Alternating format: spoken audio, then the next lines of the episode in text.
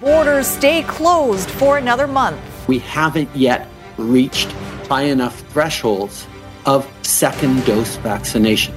The phased approach that favors Canadians who return home but hurts tourism. Big developments in a Naramata murder mystery involving brothers killed in a targeted hit. The search for an armed and dangerous suspect still on the loose. And heartbreak at BC Children's Hospital. I feel as the hospital really let down the province. The doctor's dispute that's killing its world renowned cardiac unit. You're watching Global BC. This is Global News Hour at 6. Good evening and thanks for joining us. Well, it's not the news anyone in tourism wants to hear. The border is not reopening anytime soon. Despite growing pressure, the Canadian and U.S. governments have agreed to keep the border shut to non essential travel for at least another month. Richard Zussman is live in Victoria with the reaction to that decision and more on the rollout of Canada's rules for post pandemic international travel. Richard? The Empress Hotel, Sophie, is one of those places visitors from around the world come to when they are here in Victoria. So there's no doubt disappointment for those international visitors as well as British Columbians around the news today. There was optimism, especially after the conversation yesterday between the Prime Minister and the Premier, that today was going to be the day that we found out details on when international borders with Canada would be open. Instead, we get that extension, as you mentioned closed at least for another month. We have to hit our targets of uh, 75% vaccinated with a first dose, uh, at least 20% vaccinated at the second dose uh, before we can start loosening things up. The federal government announcing Friday the U.S. Canada land border will be closed until July 21st for non essential travel pressure has been mounting on Ottawa to outline a plan for when cars can once again cross for recreational reasons. But Ottawa doesn't have a vaccine passport ready yet to prove those two doses. We are working with the provinces to establish uh, a national uh, certification of vaccination status uh, that will be easily accepted around the world. Before the program is ready, expected by fall, travelers will be required to scan their vaccination proof and put it into the ArriveCAN app. Ultimately, BC will be sharing your vaccination data with Ottawa to help with the certification. We are working with uh, the federal government about how they can um, develop a, a, Canadian passport that is recognized internationally that uh, links in a confidential way. Less than a month ago, a panel of experts laid out the science showing it's safe now for double vaccinated people to travel across the border with a negative COVID test and no quarantine. Industry groups say time is ticking on Ottawa to lay out the plan. Those people who are making those decisions about where they're going to have their events in the summer and the fall and into next year and beyond are making those decisions now. That is why it is imperative that the government provides guidelines so decisions can be made. Expectation is Ottawa's plans could come on Monday as to when fully vaccinated Canadians can return to Canada without the now required 14 day quarantine. As for a larger plan for recreational travel, the hope is that will come Monday as well.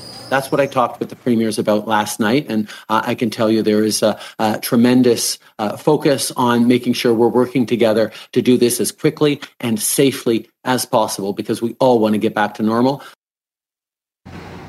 Another one of the complications is what people will do if they are traveling with kids. Those under 12 right now cannot be vaccinated, and it's still unknown if they will be able to travel back into Canada if they're Canadian citizens uh, because they don't have that vaccine. So they potentially may have to quarantine. Sophie, it's still one of those things that the federal government hasn't figured out and may be a part of that announcement we hear on Monday. All right, we'll see what they say Monday. Thank you, Richard.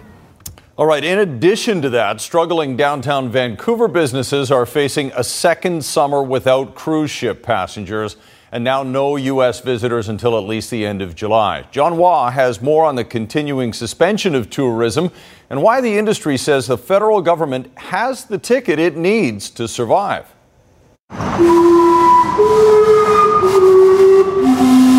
This sound might as well be a cry for help. The problem there are barely any tourists in Vancouver's Gastown. to hear it. Usually very crowded, a lot of people here, but it's really quiet as you can see. Like many businesses here, the summer months are Silver Gallery's time to shine. Sales made from customers coming up from down south can make or break their year. U.S. compared to other countries, I think that probably the number one for our business. But news that a ban on non-essential travel from the United States is being extended until July 21st has Shao worried about getting back into the black. This two months, if last, basically the rest is a struggle. The fact there are no tourists here taking pictures of the Gastown steam clock is one thing. But the numbers really show how Vancouver tourism has lost a lot of steam due to the pandemic and border closures. In July of 2019, Vancouver saw more than 325,000 visitors from the U.S. alone. The same month last year, just under 4,600.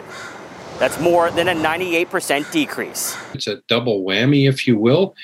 Now that we are seeing BC travel open up again, BCers are traveling to the usual hotspots and we aren't seeing international visitors. So it really hurts Metro Vancouver. While some have pointed to government travel incentives to fill the gap, the industry says fully vaccinated tourists should be the main focus. Certainly, the industry was hoping that the border would be reopened sometime in early July, at least to fully vaccinated visitors. Now there's really no certainty. For business owners doing their very best to hang on, they say what it sounds like is that this crucial time during the summer to recoup their sales might soon be running out. John Hua, Global News. Well, hotels, attractions, and the provincial government have all been encouraging British Columbians to stay local when traveling this summer. And now that the travel restrictions have been lifted within our province, it appears a lot of people are following that advice. Aaron McArthur is live at the Tsawwassen Ferry Terminal. Uh, Aaron, we're hearing BC Ferry's reservation system has been pretty busy. Yeah, at one point today, Sophie, the reservation system crashed. So many people logged on trying to book one of those reservations. And while the ferry terminal is busier than it's been in months, still a long way to go to make up for all of those missing international visitors. The ferries are full. People taking advantage of their new freedom.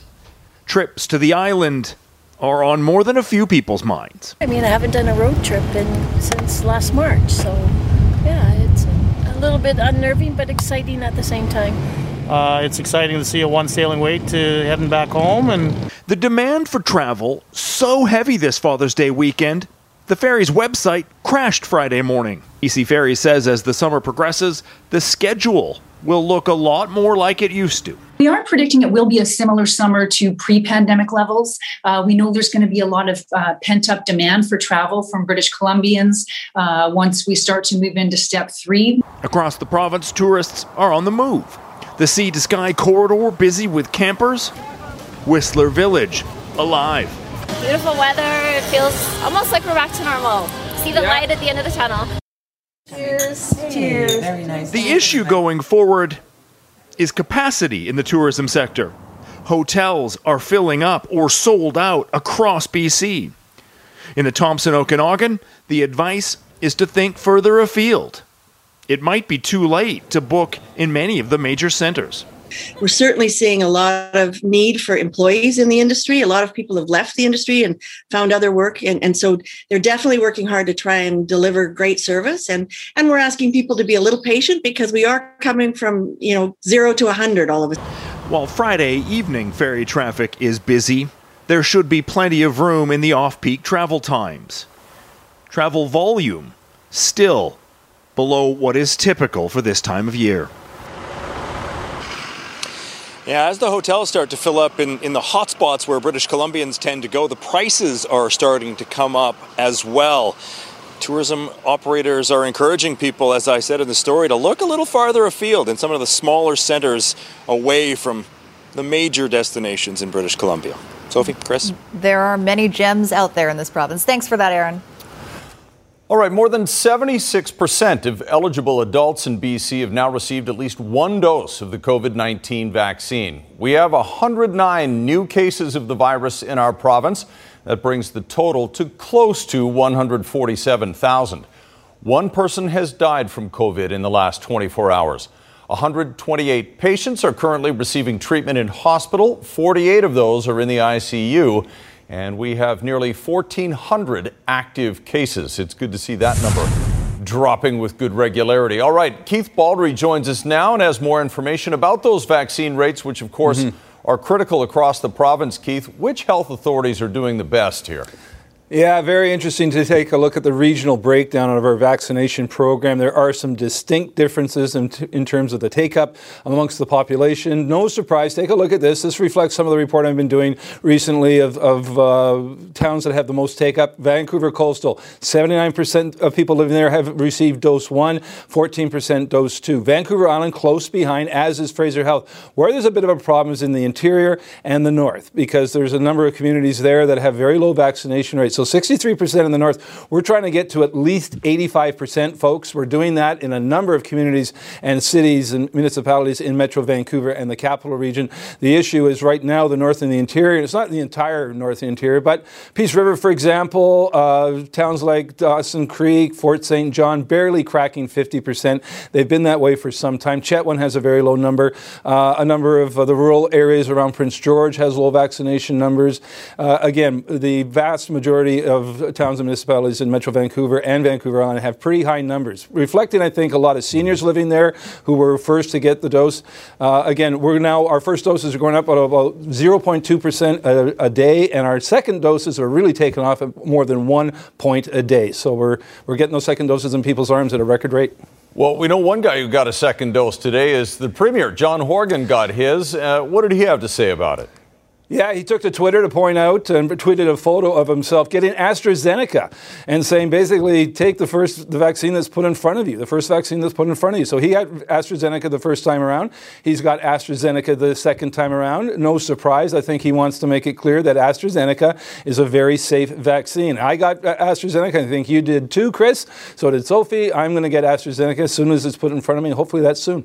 I. It's funny in Full disclosure, I've got Pfizer booked on Monday, so I went a different way, but again, personal choice, and there is no wrong answer here. No wrong choice. They're all safe and effective vaccines. All right. Thanks, Keith. Exactly. Uh, Creston School is getting a new name as part of the reconciliation process with Indigenous communities. The school district voted to remove the name Prince Charles Secondary School. As of today, the school will be referred to as the Creston Valley Secondary School until a permanent name is chosen. The decision to remove the reference to the royal family was made after consultations with staff and community. North Vancouver's Tsleil-Waututh Nation held a traditional naming ceremony for its school today. The Tsleil-Waututh Nation School is certified by the First Nations Schools Association. Its mission is to foster community learning where every student feels safe and is able to thrive in a nurturing environment. With a focus on First Nations language and heritage, the small school pairs students' unique needs and goals with innovative student centered instruction. An armed and dangerous suspect on the loose. Startling new developments connected to a murder mystery in wine country and the case of two brothers killed in a targeted hit near Naramata.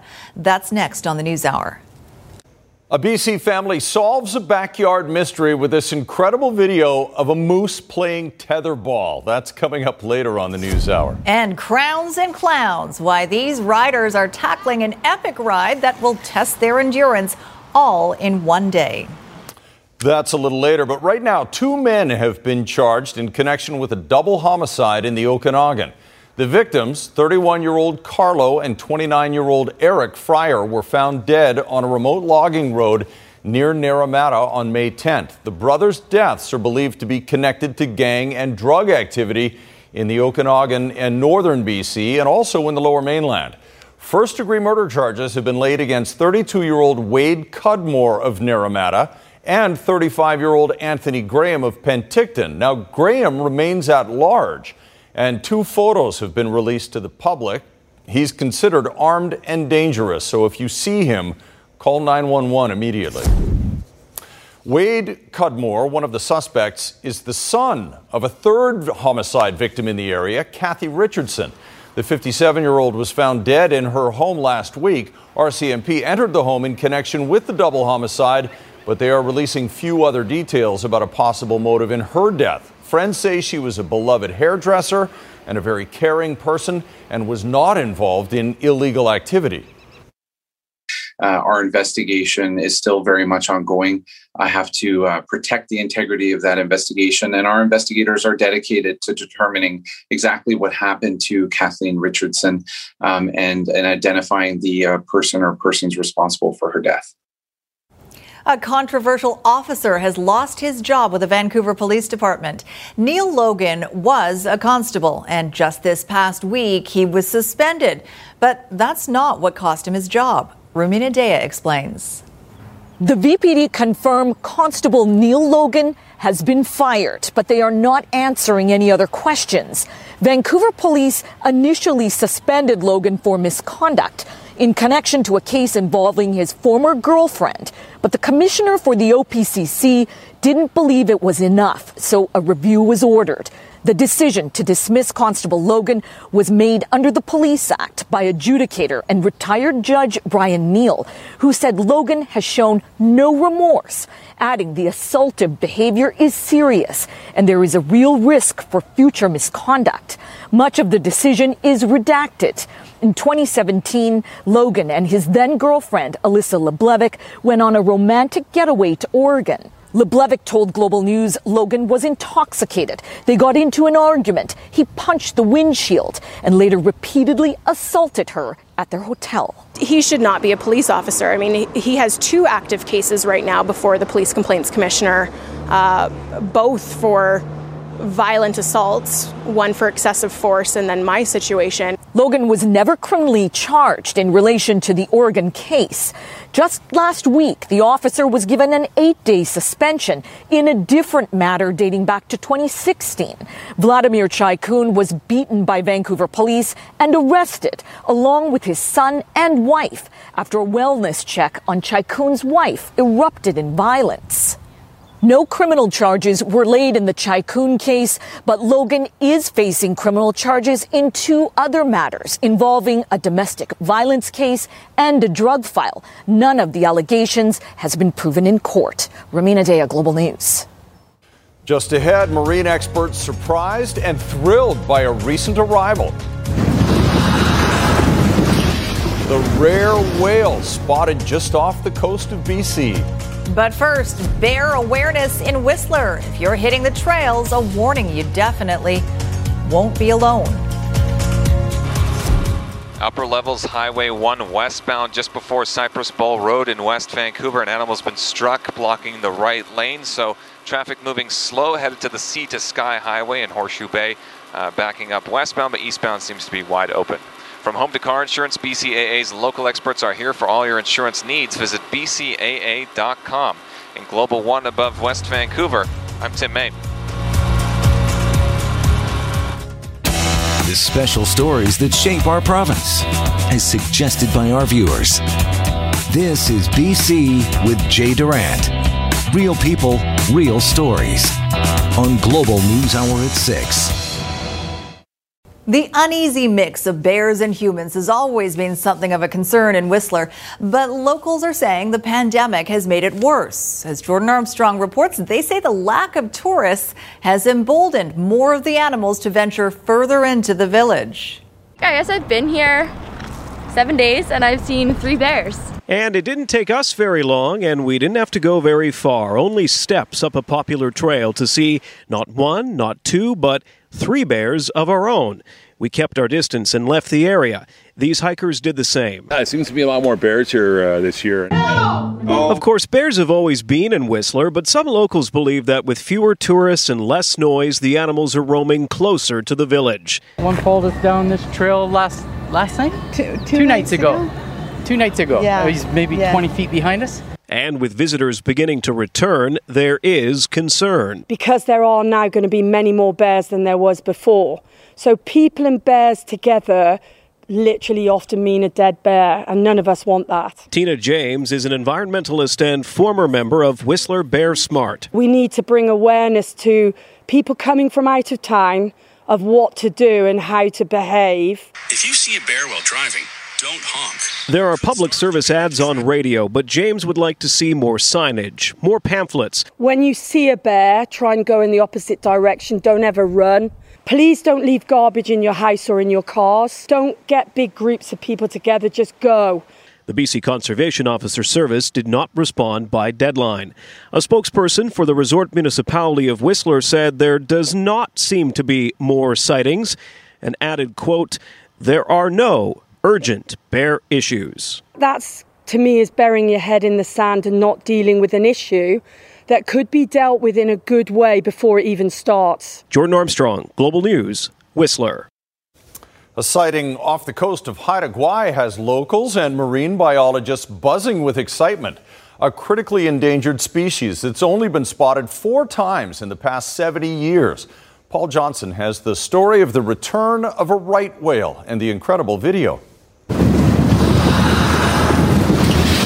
Imagine the thrill when they spotted this the massive dark body and then the distinctive V shaped blow. Only a right whale does that. The North Pacific right whale is the, the rarest whale species that we know of in the North Pacific Ocean. Jared Towers and James Pilkington had blown through most of a two week expedition searching for the elusive, critically endangered animal when they finally spotted one off the northwest coast of Haida Gwaii recently. It's probable that you know we were the only small boat to ever have come close to this animal, and um, yeah, I, I think it definitely knew that we were there. The world's right whales were the first and most highly sought after targets in the early days of whaling. They produced massive amounts of whale oil, and they had the convenient property of floating after being harpooned. Soviet whalers only gave up hunting them as late as the early 1980s, and the population in the eastern Pacific is estimated at only between 30 and 50 whales now. One of the main things about these animals is that they're absolutely massive when they're adults. They can be almost 60 feet long and they're very rotund. Towers and Pilkington got to float along and watch the Leviathan over the span of two days, getting DNA samples and observing the way it fed on a cloud of plankton. With so few of them and so little known about their wanderings off the west coast of Canada, developing better knowledge about their life cycle and habitat is a first step toward figuring out a way to help revive the species. But this latest trip will be remembered for the thrill of discovery. I personally cruised tens of thousands of miles looking for cetaceans. So, um, yeah, it was it was fantastic to finally find one. Paul Johnson, Global News. It's a first Father's Day they're never going to forget. The stars and the moons aligned and definitely wanted this little guy to be a part of our lives. How healthcare professionals went above and beyond to help them witness the birth of their son and the real victims of a dispute between doctors that's put BC Children's transplant program on hold.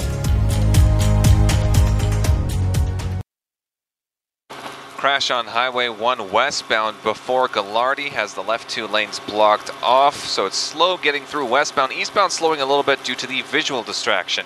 Through a new charitable partnership between Kirmac Cares for Kids and Surrey Memorial Hospital, when you choose Kirmac Collision and Autoglass, you also support the Surrey Memorial Children's Health Center. In Global One above Highway 1, I'm Tim Main. A conflict between two doctors has thrown the BC Children's Hospital multi organ transplant program into limbo. The head of the program at Children's Hospital is now taking a leave of absence, and that's raising questions about the future especially for parents who are wondering if they'll have to leave the province for a child's life saving transplant. Neetu Garcha explains. 15 year old Lauren Buse is one of several BC Children's Hospital patients whose family has been thrust into a last minute scramble to find a specialized surgeon for her heart. We, you know, at the worst, would have to sell our home and uh, the proceeds uh, put it all towards uh, going to the United States to have it done. With little explanation, they were told the hospital's heart transplant program is being suspended indefinitely as the chief of pediatric cardiothoracic surgery is taking a leave of absence starting July 1st. And it's disappointing because you can see your daughter is starting to slow down and that uh, it weighs heavy on you. Hi, how are you? The ripple effects forcing some to relocate to Edmonton, Toronto, or the U.S. My feel is the hospital really let down the province here. They really let down the team. The problem is believed to be rooted in a systemic failure by the Provincial Health Services Authority and BC Children's Hospital management to create a healthy working environment amid a toxic dispute between surgeons Dr. Sanjiv Gandhi and Dr. Andrew Campbell. We had Dr. Campbell, we love him. We know so many people who had Dr. Gandhi, they love him. They needed the support, they needed intervention long ago um, in order for the interpersonal issues to be resolved.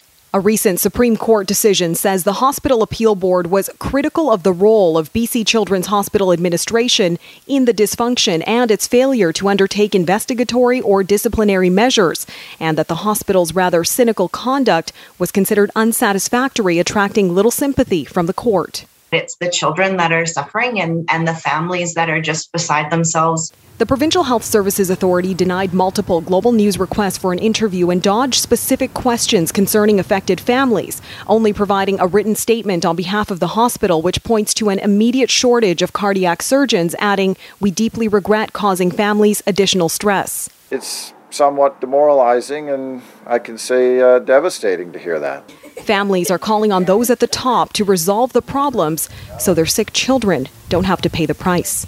Neetu Garcha, Global News, Vancouver. Well, the province is boosting funding for eating disorder programs just as there's a surge in British Columbians seeking help for the life threatening illness. The government is providing $6.6 million over three years to expand eating disorder care in BC. The bulk of the money will help hire staff across all health authorities and increase capacity. The Looking Glass Foundation will receive $530,000 to expand its virtual eating disorder program, which serves clients in rural or remote communities. This Sunday's Father's Day will be extra special for a Yukon family. The birth of the couple's first child took a dramatic turn and they had to race to Vancouver. It was right at the peak of the third wave with strict COVID protocols. But as Catherine Urquhart reports, the dads say the staff at St. Paul's Hospital helped them every step of the way. Because he's so cute. Meet baby Yukon, now almost two months old. This beautiful baby boy is the son of Greg Shaw and Alan Penny. He's a pretty easygoing baby. He uh, doesn't cry too too much. He uh, likes his food. He likes to sleep. He's, you know, just likes to look around, look at shapes, objects, people. He's starting to giggle a little bit and starting to smile more. So it's been an absolute joy. Yukon's arrival was rather dramatic. Shaw and Penny's friend, who was their surrogate, went into labor at just 33 weeks gestation. And since Whitehorse General Hospital doesn't have a neonatal intensive care unit, the birth mom had to be medevaced to St. Paul's Hospital in Vancouver. As soon as they said Vancouver and that like we had to go, like I was I was crying. Shaw, a hospital worker, and Penny, a teacher, boarded a flight the next morning. Then, due to COVID, they were told only one of them could witness the birth. Fortunately, a social worker intervened and both were permitted to be in the room. We bent the rules a bit um, just to make sure that they both could attend the birth and then that they were both, of course, welcome in the NICU. 24 7, we have unrestricted visitation. I think it means everything, just having the ability to witness the birth of our son. The two dads say they're telling their story to express their gratitude to the staff at St. Paul's Hospital it was a really emotional moment to say goodbye to these people that provided love and support and care to our child and to us during that one of the most emotionally fragile times of our lives. Yukon holds a really special place in our hearts, all of us. We all really loved them, and it was um, it was just really lovely seeing. Uh, it was just like yeah, a little bit of sunshine for us. Both say they're staying in touch with staff on Facebook and are looking forward to their first Father's Day. Catherine Urquhart, Global News. Father's Day's twice as good for those guys. All right, up next, Okanagan grads feel like they hit the jackpot. I was extremely stoked. The story behind a million dollar graduation gift every student is going to share.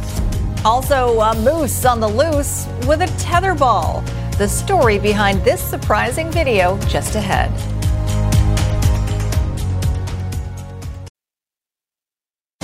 You're watching Global News Hour at 6.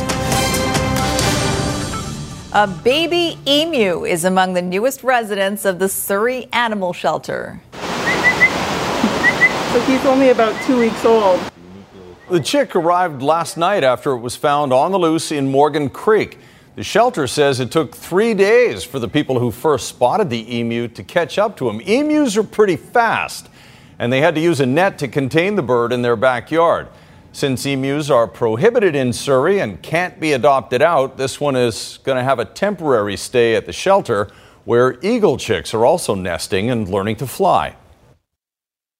I've been in the sheltering industry for almost 20 years and I've never seen an emu come into the shelter before. So um, he's definitely adorable and, and definitely needs a, a special place to go. And that special place is an emu rescue center. The facility will be taking the baby bird in so he'll be able to hang out with other emus as well. He's beautiful. Sure is. Okay, to me, this is the most amazing video of the day. A family in Chetwynd could not figure out why their children's tetherball pole kept getting knocked down, but now they know. A viewer sent us this video of a moose happily and enthusiastically playing tetherball by itself this morning, kind of like me when I was in grade three. It shows a lot of dexterity, heading the ball, sometimes kicking the ball with its front hoof, sometimes with its back hoof, but clearly having a great time. I never quite figured out how to play it. well, the moose is struggling a little bit there too, but it's obviously enjoying itself. All right, there's Christy now out in the sunshine as we head into what feels like a mm-hmm. long weekend, but isn't. But boy, is it ever going to be beautiful for Father's Day. It is, and that's a very good point as well as we transition officially into summer. It's going to feel like summer, but we've got that one blip that we're still talking about, and I want to start things off quickly with a look at the fire danger rating as we head into a weekend like this. So, two days of hot, sunny weather, and all of a sudden that fire danger rating climbs right across the province, and we've got a stretch of hot, dry weather. So, keep that in mind because we are at the start of the forest fire season, and we'd like to avoid as much as we can. Now, see that wave of rain that shifts shifts across BC from the central coast right through the central interior down to the Columbia region. So that is some moisture, but it's not going to give a ton. So we're talking about two to seven millimeters, and that's about it. We need better soaking to be able to really help the fire danger rating. So that is some moisture will help for tomorrow, but overall we're going to be seeing dry, uh, hot conditions. So there you go, down to Williams Lake showers, certainly the Columbia region as well. The rest of southern BC, really just some cloud cover, slight chance of showers up towards Howe Sound and Whistler, but for our region, just some cloud cover. Back to sunshine as we transition into summer and Father's Day, and it looks like we have that uh, heat and warmth to heat and sunshine to stay. Here's your Centra Windows weather window for tonight from the Okanagan Falls area. Gorgeous shot with the layers of clouds there and some pink hues. Thank you to Kathleen for that. Heavenly. Thank you, Christy. Central Okanagan High School grads are benefiting from enriched learning thanks to a pair of generous donors. Each grade 12 student in School District 23 is being gifted $500 from what was at first a mystery couple. The grad class of 2021 got the news in a letter signed only by Lance and Tammy. The donors, now revealed as the owners of a hemp company. They applauded the students for making it through a challenging 16 months during COVID, saying their community is proud of them for persevering and succeeding in unprecedented times. I was extremely stoked. It was a if, like very shocking message to get. It was a big surprise, and me and my friends were uh, all very grateful and happy for that. It's a great helping helping hand. We just felt it was time for something positive. Kids have had a very very difficult year. Um, moving into um, the end of grad and, and the rest of your life it's some tough decisions. A bit of shell shock, I think, with, with these young adults, these kids. And we have the dollars. We've been thinking of looking at moving some more money uh, into donations, and we felt that this was a worthy cause. With about 2,000 graduating students, the donation works out to about a million dollars in total. The grads can apply for their cash gifts online until June 23rd through a school district registration system. Spend that money wisely. Great surprise for them. For sure.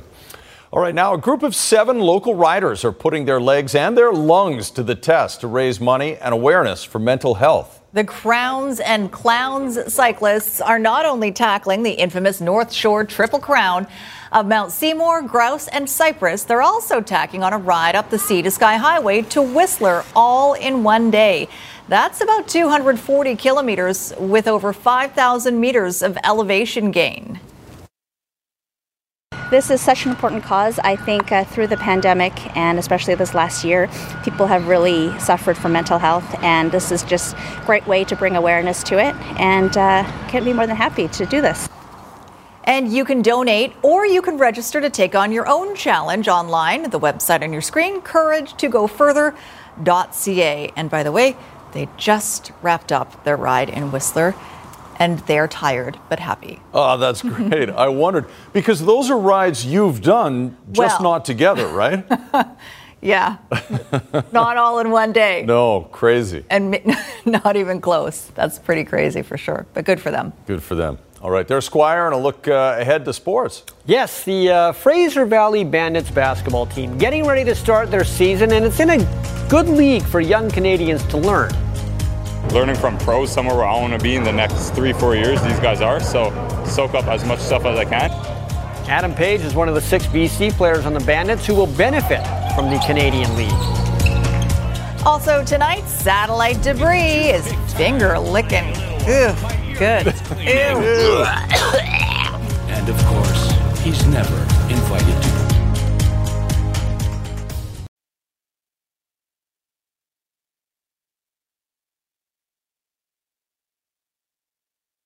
Light over there. Oh, sorry. Yes. There's a light over there. What? No, no, no. Because we, I, I'm facing a different camera. The other camera's way over there, and it's very light, and I, I sometimes I don't know what I've written. Are you going to be okay? I'm going to be okay. That's the good news. All right, before you get to that weirdo commercial in satellite debris, you have sports. Didn't like people sticking their fingers in their ear. Uh, the uh, Whitecaps are back after a month-long break. They'll face uh, Real Salt Lake tonight. 7 o'clock game time, and you can uh, hear the game on AM 730. Lucas Cavallini is not going to start in this game. He is back from the national team, but he had a lot of traveling, so they're going to put him on the bench. He might come on late. But Brian White, whom the Whitecaps did get in a trade from the Red Bulls during that month off, he will start. The Montreal Canadiens have lost head coach Dominique Ducharme for the rest of their series with Vegas after he tested positive for COVID. That's despite having two vaccinations, although his second shot was only on uh, June the 9th. The rest of the team has tested negative, so game one went on as scheduled with Luke Richardson running the Canadiens bench. Played a lot of years in the NHL, and there's Alex Burrows, one of his assistants. All right. You can see he's looking down Brayden McNabb, big hit on Nick Suzuki. That's not a penalty. pass for whoever it happens. That's a hard hit. Suzuki bounces right back up, though. Little guys are tough. This is uh, the oldest player in the Habs making a rookie mistake. Eric Staal just chucks it out in front of the net. What's he thinking? Nicolas Roy scores to make it 1 0. So, Montreal's youngest player will bail them out. Cole Caufield, who's 19. He's almost half the age of the 36 year old Eric Staal. That ties it 1 1 in the second period. The Habs have hardly any shots on goal in this game. England against Scotland. It's kind of like Braveheart without the blood and Mel Gibson. Look at that. John Stones, like he has helium in him. Gets up but hits the post. Scotland has a chance. Stephen O'Donnell. But Jordan Pickford gets across to make the save. Nice save by Pickford there. And then late in the game, big scramble in front of the Scottish net, but England cannot put it in. Scotland clears and they get the scoreless draw against their rivals. Okay, two Torrey Pines, second round U.S. Open. Canadian Mackenzie Hughes in the salad bar, chipping out and and count it. Even more. And then on the second hole, a 40 footer for birdie. Tie for the low round of the day so far at 4 under 67. He's actually tied for seventh at 2 under. Adam Hadwin right now with a couple of holes to play. He is uh, tied for 11th. That's going to change. All right. A week from tomorrow, the Fraser make that the Fraser Valley Bandits will start their third Canadian Elite Basketball League season. All but two of the players are Canadians, and six are BC guys. The Canadian Elite Basketball League is all about giving young Canadians a setting to develop their skills and hopefully launch a pro career, whether that be in Europe, Asia, or North America. Semiahmoo High School grad Adam Page is getting his big chance this year. He's still a U Sport athlete at the University of Alberta, but he was drafted by the Bandits this past spring and is now immersed in his first ever professional training camp. I think the first first half of the practice was a, a little much. My head was everywhere, but then slowly started to settle in. And with more practice, more reps, it's just going to get easier and easier. And I already saw that towards the end of practice. And he doesn't have to look far to get some veteran help. Merrick Klassen, who's from Abbotsford, is in his third season with the Bandits. It's just being and showcasing my professionalism that I've been here, done this. Let them follow that. Uh, let them see the work ethic. Let them see the, uh, and just even how we transition from drill to drill, and uh, just hoping that they can prepare themselves for the next level. Page wants to soak it all in, then return to Alberta in the fall and apply that knowledge. It's a steep learning curve, playing with and against pros, always playing for their next contract.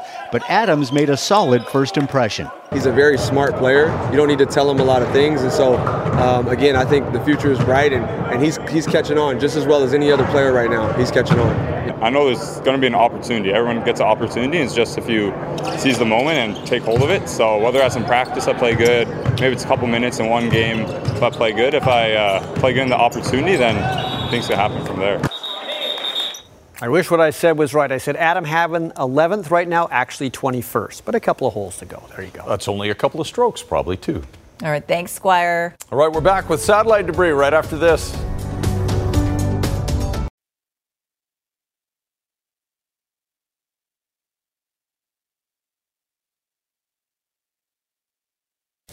So, several people in the newsroom had a sneak peek of one of your sat debris pieces tonight, Squire, and there was a lot of, oh, turning away from the monitors on our desk. And, oh, I think we need Look a dis- away. Do we need a disturbing content We warning might. here? We almost. It's borderline.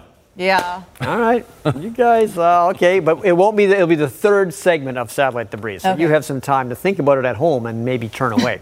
the first one, though, features a talking swan. Who doesn't like that?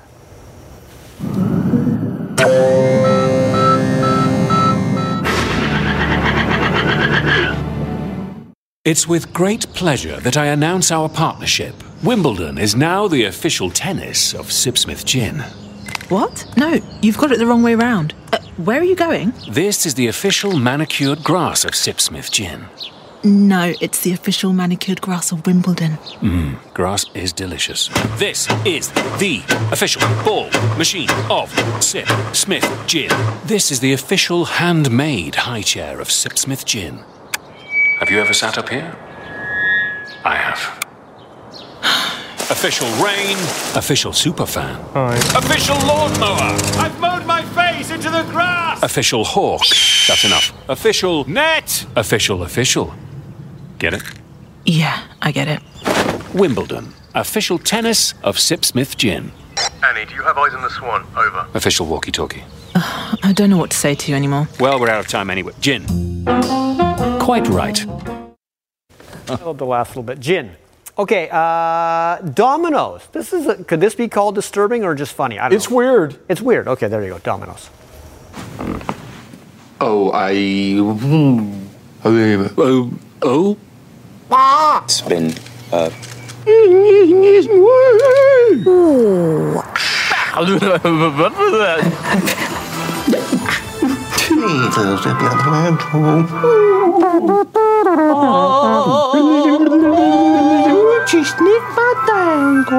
Domino's, so mouth-bogglingly tasty, you just... That happens around here sometimes. Yeah, true.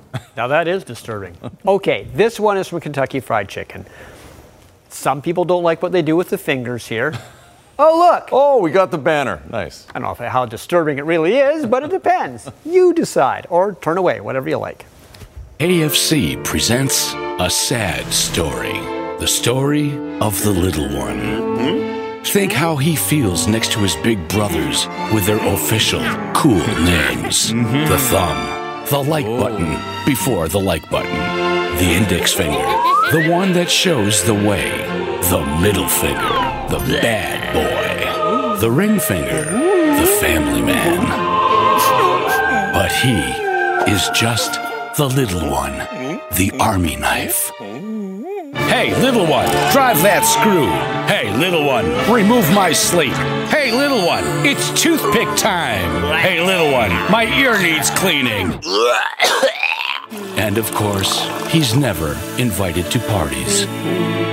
But KFC's gonna change all that because in order to grab a piece of KFC chicken, you'll need all five fingers. And of course, afterwards, you'll lick them all.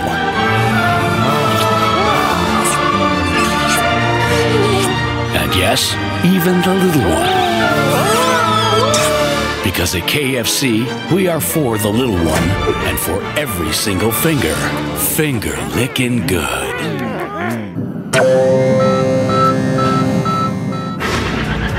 I'd be more disturbed if my fingers had little mustaches. That's what I'd. Did he wash the little finger before, like after sticking it in the ear and then going into the bucket of chicken?